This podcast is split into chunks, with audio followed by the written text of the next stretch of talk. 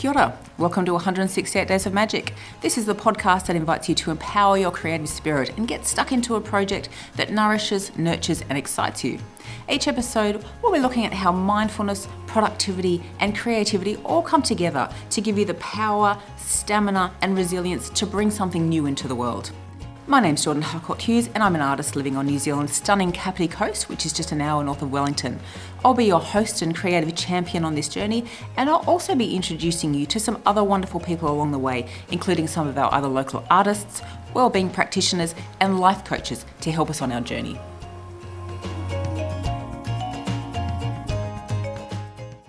So, welcome back for episode four of the podcast. On the mindfulness front today, we're talking about understanding distractions and knowing your best time in the day to be creative. My podcast chat is with naturopath and reflexologist Yossarian Fay. She's giving us her top wellbeing tips for creatives. And on the productivity front, I'm talking about how I've defined my own goals and intentions for my creative project. So, let's get stuck in. All right, so for this part of the episode today, I wanted to talk about the mindfulness aspect of creativity. So, understanding distractions and also knowing your hours of power. So, when in the day are you most creative? Let's start with talking about distractions. So, our world is full of distractions, and I always find that you can't completely get rid of distractions. You have to accept that they're going to be in your life. But sometimes we just need to think about it a little bit. And this is where mindfulness as a practice can really help us sift through the things that happen in our day, the things that we naturally drift to out of habit, and any habits that we might like to start thinking through and changing or adjusting or resetting ourselves to have new habits. There's a really great book out there on the market at the moment called Indistractable. I'll leave a link to it in the podcast episode notes. And that is a great book that can help you kind of just think about how distractions work and why we allow ourselves to get distracted, and some tips and tools for how to manage distractions so they don't kind of overtake you. Um, if you can hear a little padding around in the background there, I've got a little bird on my studio roof at the moment, so I'm just going to keep talking, but you'll you'll notice that there's a little bit of tapping going on there. So there's a really nice uh, article that's been written a few years ago by a writer for Mindful magazine called Jeremy Hunter, uh, and he talks about managing your attention, not your time. And this is the idea that you know there's always going to be stimuli competing for our attention, and we need to be conscious of how we spend our attention on specific tasks and how we can keep our focus flowing. Uh, there's a great quote by Peter F. Drucker, who is a management philosopher, and he says, If there's any one secret to effectiveness, it's concentration. And concentration is, I think, a really important thing for creative projects, particularly if you're going the long mile. So, Jeremy Hunter gives three suggestions for how to manage your attention. And the first is making attention your priority, not time.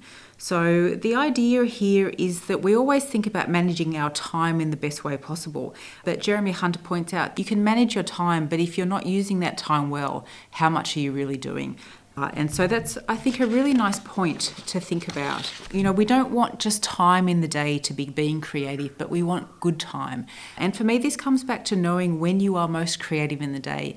So for me, managing time and managing creative energy are very much sitting in the same boat. So my best time for creativity is in the morning. Uh, this is traditionally when I've always done my best work. I'm just one of those people. I'm a morning person. That's when I have all of my creative juices flowing. And by contrast, I've got nothing left by about three o'clock in the afternoon. So I, I've always wanted to be a kind of a night person that kind of is up till all hours and painting at midnight and reading till 2 a.m. But that's never really been how my body clocks worked. But I know that if I get up at four o'clock in the morning and paint or write between 4 and 6 a.m., I have two hours of pure, beautiful creative time. And that's worked for me because because I'm an intuitive artist and that is when I'm most connected to my dream state. So I haven't properly woken up into that logical mindset that we kind of drift into to operate in the world. So I'm just coming out of that deep sleep. I'm still a little bit in that dream state. I've got a good connection to my instincts, to my intuition, to the subconscious, and that's how I make good use of it. And I find that that starts to drift away after a few hours, and that's okay because I've got other stuff to do in the daytime. But that incredible morning energy is just my prime time.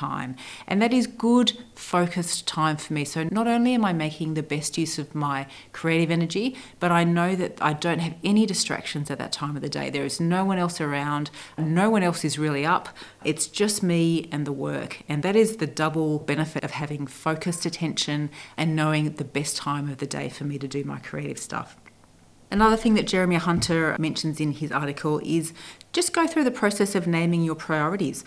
You can ask yourself a few questions to clarify this.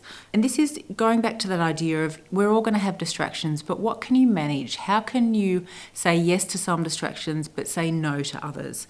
Another thing is ask yourself how will you handle disruptions or interruptions when they arise? Do you hold an assumption that you must respond to any interruption?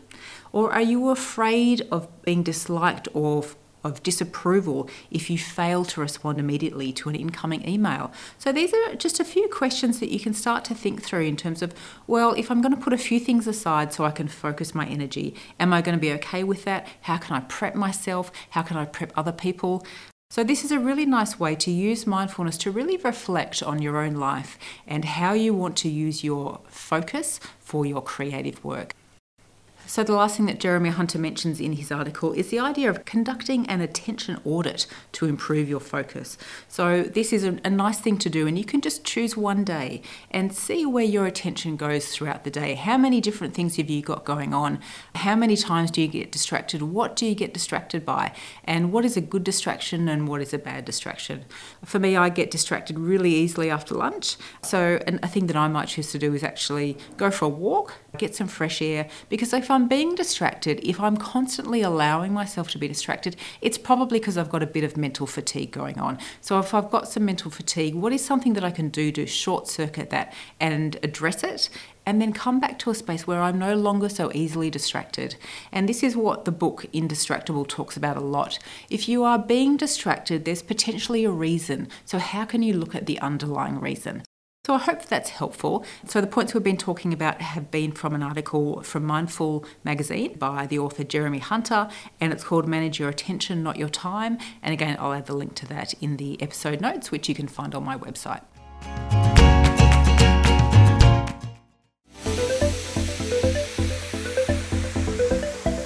A reminder that 168 Days of Magic is also a studio program. That means that you can come and work with me in my studio here on the Kapiti coast of New Zealand for six months as we go through the process of starting and finishing a piece of work and navigating everything that happens from beginning to end. And you can book for that on my website, jordanharcourthughes.com. I would love to see you here in the studio. We have a great time and it's great to have real studio time to really just explore, enjoy, and be nourished by creativity. With me today for my podcast chat is Yossarian Fay. Yossarian is a local Kapiti wellbeing practitioner. She offers reflexology, Bach flower remedies, infant massage courses, baby reflexology courses, and is also a life coach. So, welcome, Yossarian. It's great to have you on the podcast. Uh, tell us a little bit about yourself. How did you come to be a wellbeing practitioner living on New Zealand's Kapiti coast? So, we've been on the Kapiti coast for about 10 years now, and I've been practicing as a naturopath, reflexologist, and teaching at the Women's Centre in that time. But I guess my journey to get here and to be a well-being practitioner started probably a couple of decades ago uh, when I was teaching, and I got really unwell, and it was just it was a low decile school and I didn't have kids yet. And I think I was just taking on a lot of what was happening to them and really feeling it rather than sort of moving through it as maybe some of the more experienced teachers had been. And I got really unwell uh, to the point I couldn't work. I had to take time off work. And it was to do with my digestive tract. And so I began really looking at what I was eating and how that was affecting my body. And yeah, just tracking how my thoughts, my moods, actions, everything was, yeah, coming, just really noticing my body, I guess. But as I was going through that process, I remembered 10 years before that someone that I worked with had mentioned about Louise Hay's book, Heal Yourself. So I thought, right, okay, I've remembered this for a reason, obviously. Went down to the bookshop, got a copy, and was reading through the start of it. And it said about, you know, looking at all your ailments and see what the emotional cause is. And I did that, went through the whole book, and then I was like, whoa, everything's the same cause. and it was all related to fear and not letting things flow. And, and I was like, oh, maybe there's something in this. So I didn't really take it on board at that time, but I was mindful. Uh, and I guess it wasn't until maybe when we were in Ireland and I was having my first child and a few of those issues kind of rose again that uh, I was like, mm, maybe I need to just do a bit more work here. And that's when I first tried homeopathy and rescue remedy. And I'd never heard of them before, never tried it. Homeopathy didn't work for me. I had a really adverse reaction, kind of probably put me off, but too much. Rescue Remedy, on the other hand, just had such an amazing effect, so calming, and yeah, that that began my journey into investigating that. Started studying it, and then when we moved back to New Zealand, I was like, okay, I'm gonna start doing this instead of going back to teaching or anything like that. I'm actually going to follow this because I can see uh, the benefits it's giving me, and when I talk to other people, the benefits it's giving them. Yeah, this is. So, Sarah, how would you describe the work that you do and the approach that you take to health, healing, and wellness? Yeah, I guess I I really love helping people to help themselves. And the two core things that drive me is one, I've seen and I really believe that emotions and thoughts dictate our health and our well-being. And the other thing is that we actually have the answers that we need inside us. So my motto is helping busy people whose lives, you know, aren't quite what they want or their health's not what they want to find the answers for themselves to improve and become healthier and become happier. And so a lot of my practice is while I do reflexology and the Bach flowers and life coaching, a lot of it is listening and questioning and getting people to kind of search within themselves. The reflexology is great because it just helps them get into a space of balance, I guess, just providing a bit of headspace. And I, I think I, that's what I see my role as uh, really with the business is just providing that space that people can actually start finding the answers themselves because it's more meaningful when it's your solution than, you know, advice is great, but it's not always taken on board. So, yeah. Now, this is a podcast that focuses on creativity, wellness, and getting things done. What are five easy things that creative people can do to enhance their own well-being while they're doing their creative work? Yeah, so I have got five tips that are quite back to basics, and I guess that is another aspect of my business. I really don't think you need to get hooked into lots of financial difficulties to improve your health. So, yeah, I picked five that take no money, and it's just up to you how you use them. And the first one would be to use your breath. And I know it seems obvious, you know, we're breathing every day, we're going through. However, depending on our mood, depends on how we breathe. So when we get into that sympathetic nervous system way of being, that fight, flight, or freeze way of being, or I like to think S for sympathetic nervous system, S for stress, then we tend to do this shallow breathing up on our chest. Whereas when we're in a parasympathetic nervous system, P for parasympathetic nervous system, P for peace, you know, that rest and digest, we tend to have a deeper breath and more from our belly. So I'd really suggest, yeah, when you're feeling those highs and lows, try and think, oh, okay, actually, take a deeper breath. And sometimes just putting your hand on your belly can be a really good nudge or a cue so that you can feel it inflate, deflate, and you're like, oh, yeah, I'm getting the full benefits. And the other thing with the breath, and there's been a bit of science behind this, is that even just sighing can actually reset your system. So, yeah, while you know you have to find your time to be appropriate, but a good uh, can really reset the whole system, you know. Uh, so, yes, using the breath would be my first first one. The second tip I would say is to understand how the stress cycle works and that our thoughts are very quickly matched by our emotions, which is very quickly you know triggers chemical reactions in the body, which is then creates all these physical symptoms. And I think it really helped me, and I've seen it help clients, understanding that these highs and lows don't just come out of nowhere, and they're not even necessarily related to an incident that's happened, but it's our thoughts about the incident that's happened. And Hans Selye, who basically brought the word stress into our medical system rather than it just being a scientific term. He was famous for saying that life is 10% what happens to us and 90% how we react to it. Um, and you know, a bit more modern refer- um, reference that I just read the other day in a book was from Pirates of the Caribbean, and it was Captain Jack Sparrow saying, "The problem isn't the problem; the problem is our attitude towards the problem." So it's that, yeah, thought that starts triggering, and you can experience that now, if you like, is that if you close your eyes and you think of something negative that's happened to you, bear in mind your own well-being, so don't go too serious, but something that's frustrated you or made you angry in the last week, and really bring it to mind quite vividly, like a movie.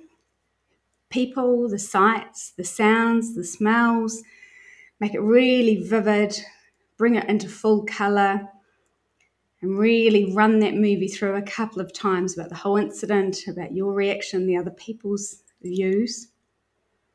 Really feel it, really vivid. And now I'd like you to think of something really positive that's happened in the last week or so, something that's made you feel light or happy or joyful. And the same thing, make it as vivid as possible in your head, all the sights and the sounds and the colours, people around you, what they were saying, what you were hearing. Run that movie through a couple of times. And then when you're ready, you can open your eyes.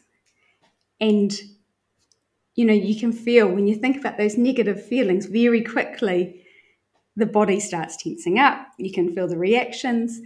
And when you're thinking about nice sensations, you know, then it's a lighter feeling.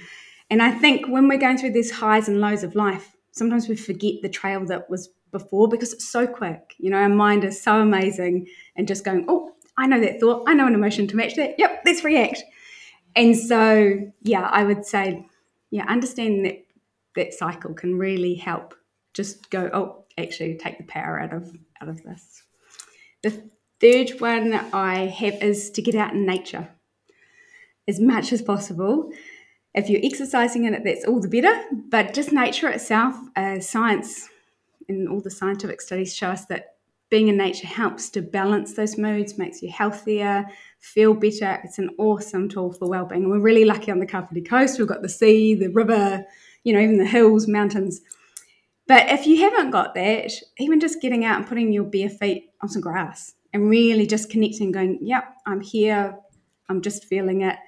And if you haven't got the grass, just feeling the wind and the sun, even a bit of, you know, that rowing rain or the misty rain on your face can really help reset and make you feel a bit calmer and balanced, just connecting with nature. Uh, the next one I had, a fourth one, was to accept or acknowledge the highs and lows just take them and go with them. And I remember, you know, when I was little, my mum always was like, Oh, you're an irritable, grumpy little girl, you know, and I was like, Oh, okay. And it wasn't until recently that I kind of thought, actually, no, that's not who I am. That's just something I'm experiencing that's kind of coming through. And I'm not like that all the time. Like, sure, some of the time. Um, and I think that's it. Quite often we get hooked up in thinking that our emotions are us, but they're not they're just something that's happening to us, and it's usually quite a limited amount of time. Although when you're in it, it feels like forever. But there usually is an end, you know, or a light at the end of the tunnel that comes up that yeah we can move through. So I think in accepting it rather than getting bogged down in it and going, yeah, okay, I'm feeling upset, I'm feeling, you know, angry. I don't understand why they said that about my artwork or, you know, when I've put so much in it. I think, and then just accepting, going, okay, I'm feeling this it'll end, you know, in another week, it'll be gone, another day, and may sometimes in another five minutes, it's gone. So yeah, I think that that's quite helpful. Um, and the last one I've got, which I had to add in, being a reflexologist, was um, rub your hands. so reflexology works on the prince, two two main principles that your body is. Um, or energy flows through your body in a connected way, and that by touching one part of your body, you can affect another. So if you sort of put your hands together where the thumbs are connected, your whole body is mapped out. And the spine runs down between the thumbs and around the base of the palm. So if you think of your thumbs, it's like your big head. Um, not your big head, your big big pad on there is your head. The neck of your thumb and your fingers are your neck. So by rubbing kind of just in a circular motion on the fingertips uh, on the pads of your thumb, you can really calm your head uh, a lot. And down the down the fingers, you know, they might feel tense and you can kind of give them a wiggle around, give them a rub, and it does help to relax. And it's great because you can do that anywhere, anytime. No one's going to see or think anything odd of it. And the other part is just the top of your palm, which is like the metacarpal heads, that relates to the chest area. So just kind of rubbing across there can be quite good because, you know, that's our emotional center, and quite often it's like that tight feeling. So, yeah, rubbing those main points. and these other ones, but those ones will really have a good beneficial. Yeah. Well, thank you, Yosiri, and they're lovely tips. Really helpful for creative people, but for anyone really in general, just for us to be able to take good, kind, nourishing care of ourselves. And what are you doing as well as these things to take good care of yourself? Yeah, I, I am a bit of a creature of habit, I've got to say. And I find I feel a bit happier and healthier if I have a bit of a routine. So yeah, I love every morning I go for a walk with my dog down the river, which I really need. I like that space just to myself because I homeschool my children. So it's a good break with no one interrupting. The dog doesn't talk much. Uh, so yeah, I walk in nature. I do use Bach flowers on myself and EFT, which is uh, like tapping. Uh, reflexology, I use the hand reflexology on myself, and I do actually go for regular appointments because I just think it's such a great method and you don't have to get all undressed. You can just sit in the chair, get foot reflexology. Um, I am a bit of a perpetual student though as well. So I like to study and I always find that if I'm, you know, even if it's a new song on the guitar or reading a new book on a new topic, uh, you know, learning a language, like I'm enrolled in the course about the mind and how you can, you know, change your mindset to change your life. I just find I'm a lot more content if I'm sort of got something to kind of drive. And yeah, I always find I'm a better parent when I'm reading a parenting book. You know, a more enthusiastic reflexologist when I'm reading a reflexology book. So I find that it does kind of give me that high and that boost. Um, yeah, and I, I meditate as well regularly. Well, I hope you enjoyed my chat with Yossarian today. If you're interested in finding out more about Yossarian's wellbeing practice, feel free to check her out on her website, becominghealthy.co.nz. So, I wanted to uh, frame up my own creative goals for this project in the hope that this may help you uh, define some of your own goals if you're looking to do a creative project as well. So, again, just a reminder that your project can be anything that you want. It doesn't have to be massive, it can be much smaller than mine, it can be as modest or as ambitious as you want. Really, it's about setting an intention to do a piece of work and then seeing what happens because it's always an amazing journey. The thing about creativity is you can never exactly plan where you're going to end up. And I think that's the journey and that's part of the richness of it. And so being open to that. But anyway, my creative goals are to create 16 illustrations that will be part of the second book that I'm working on and that I'm indie publishing. So I'm going to be I'm going to be talking about the process of taking uh, paintings and sketches and doodles that I do in the studio and bringing them into some kind of composition that really supports the story that I'm working on. So, if I was to be more specific, I would say that I wanted to create a unique style of visuals for my book series. And I'm going to do this by integrating two different kinds of uh, creative output. So, one is the paintings that I do through uh, working with acrylic on canvas, and the other is just the doodles that I do uh, using things like Posca pens or pens, uh, and that's what I just do on paper. And I do this anywhere and everywhere. So, in cafes, when I'm working, uh, and sometimes they just, you know, they have no meaning when I do them, but then when I look back and I reflect, I can actually see little parts of the story that are coming out in different forms. So, how how do I bring all these different aspects of the story into some kind of illustration? So that's my goal. Uh, and then at the end, I'll have something that will really help bring the story to life or bring some aspects of the story to life. So that's it for today. I hope you've enjoyed the episode. Next week, we'll be talking about intuitive creativity. I'll be giving you some warm up exercises for you to try. My podcast chat is with the amazing life coach Amy Cook, and on the productivity front, we'll be talking about what are the characteristics of a project. How do you define a piece of work so you can, you know, have a really clear scope of what you're going to be doing over a period of time. All right, well, we'll see you then. Thanks for being with us today. Don't forget that if you're enjoying the podcast, do leave a review. That'll help other people to find it and enjoy it as well. See you next time.